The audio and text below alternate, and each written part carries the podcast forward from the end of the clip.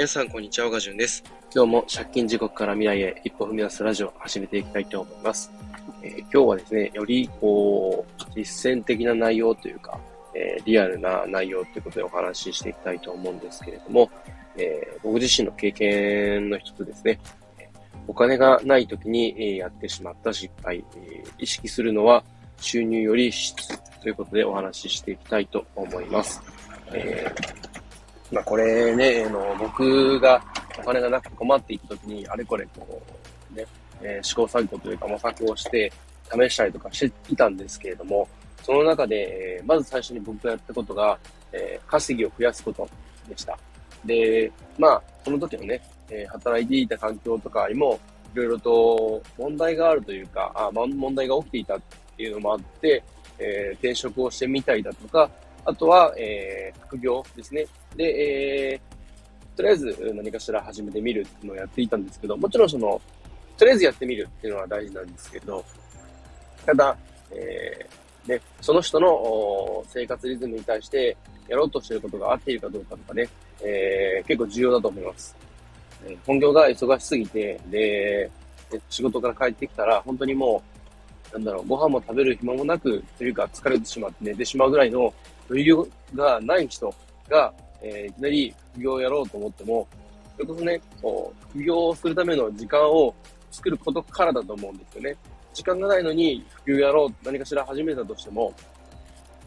それこそね、勉強し始めたとしても、それって、えー、実際稼げるようになるまでどれぐらいかかるの？っていう話なんですよね。結局、何かしら始めたところで、すぐにプラスにならないんだったら意味ないじゃんっていうのもあるだろうし、で、逆にね、その、時間をかけてゆっくりやっていくっていうのが一つの手なんですけど、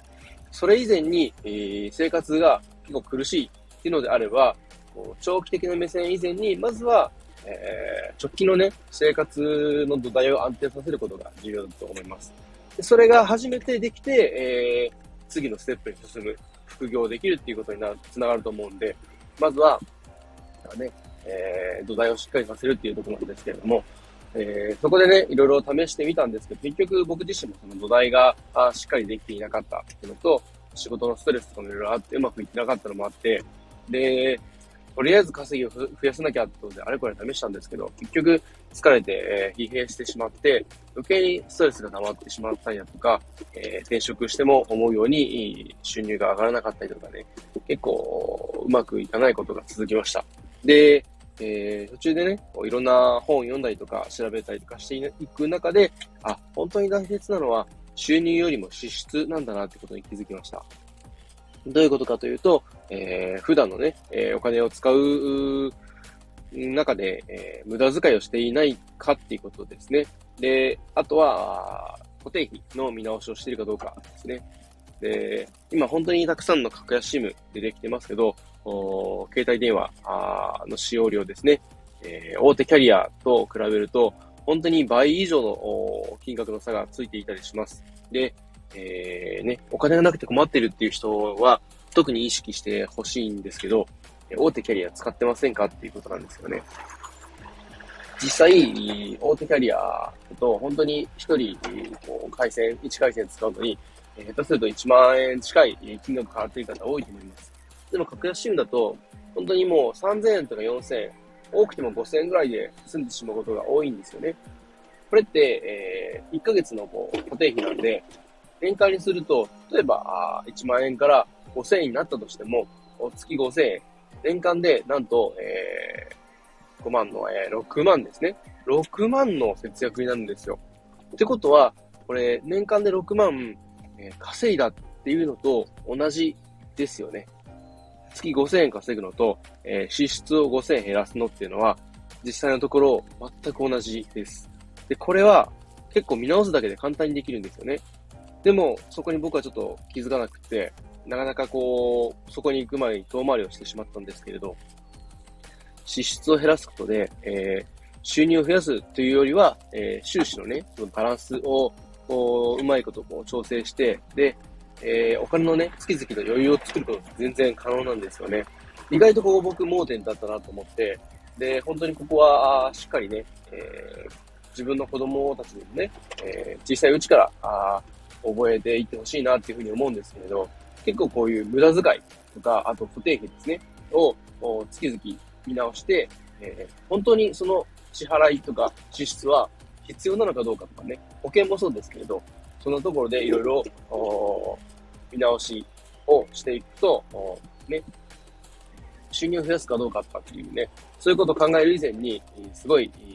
効果を得られるんで、まずはここですね、収入よりも支出を意識して、えー、お金の自分のね、キャッシュフローを考えるっていうのが、あまずはあね、お金の問題を解決する一歩かなっていうふうに思います。まあ何事もね、えー、ちょっとずつ余裕を作っていかないといけないんで、長いこう戦いにはなっていくんですけれども、まずはできることから、あーね、今、直近でできること何かって考えたときに、転職すぐできますか？っ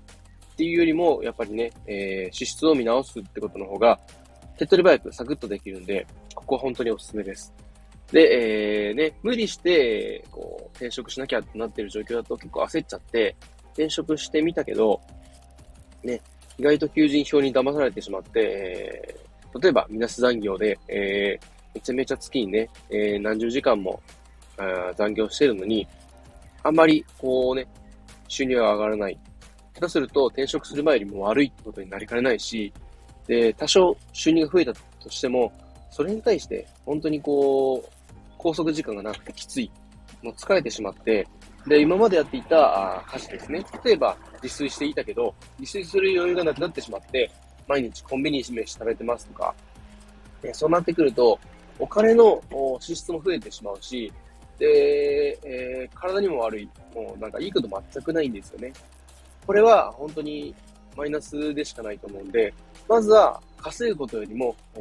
無駄遣いを減らすっていうことにフォーカスして、え、やっていってほしいなと思います。え、今日はですね、え、お金がない時にやった失敗で、え収入より支出を意識してっていうことでお話しさせていただきました。え今後もね、こうやってちょっとね、え具体的なお話もしていきたいなと思ってますので、えまたお聞きいただけると幸いです。え今日ね、えピンクリリー同盟の有活スペース、ツイッタースペースの方は、えー、16時20分頃から、えー、17時までやりたいと思いますので、えー、お願いいたします。え、最後までお聴きいただきありがとうございました。では今日はこの辺で。バイバイ。